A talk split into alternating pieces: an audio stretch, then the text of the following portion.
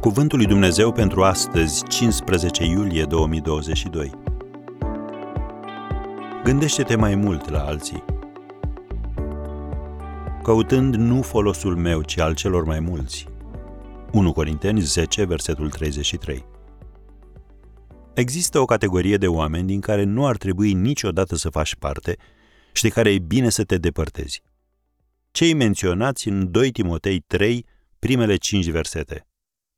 Să știi că în zilele din urmă vor fi vremuri grele, căci oamenii vor fi iubitori de sine, iubitori de bani, iubitori mai mult de plăceri decât iubitori de Dumnezeu și citiți dumneavoastră. Nu e greșit să câștigi bani.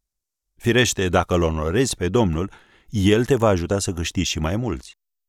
Vezi Deuteronomul 8, versetul 18, Isaia 48, versetul 17, Luca 6, versetul 38 sau 2 Corinteni 9, versetul 8. Există însă un principiu biblic după care trebuie să trăiești ca să umbli în binecuvântarea lui Dumnezeu. Când ai suficienți bani pentru a-ți împlini propriile nevoi, trebuie să fii dispus și să-i spui da lui Dumnezeu când îți cere să împlinești nevoile al cuiva. Dacă dorești să-ți învingi egoismul și să devii mai generos, iată câțiva pași de urmat. Întâi, renunță la ceva ce ai prefera să păstrezi. Scopul este să rupi atașamentul tău emoțional față de lucrurile materiale. În al doilea rând, practică binefacerea anonimă.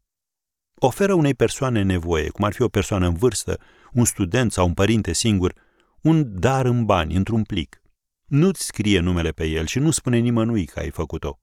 Și nu trece binefacerea aceasta la cheltuieli deductibile, iar Dumnezeu promite că îți va da înapoi, te va binecuvânta și te va răsplăti în domeniile în care tu ai nevoie cel mai mult.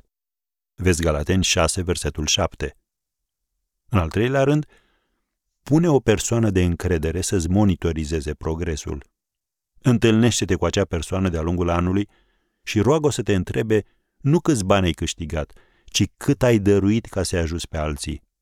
Iar dacă dorești într-adevăr să-ți învingi egoismul, vei dori să urmezi acești pași.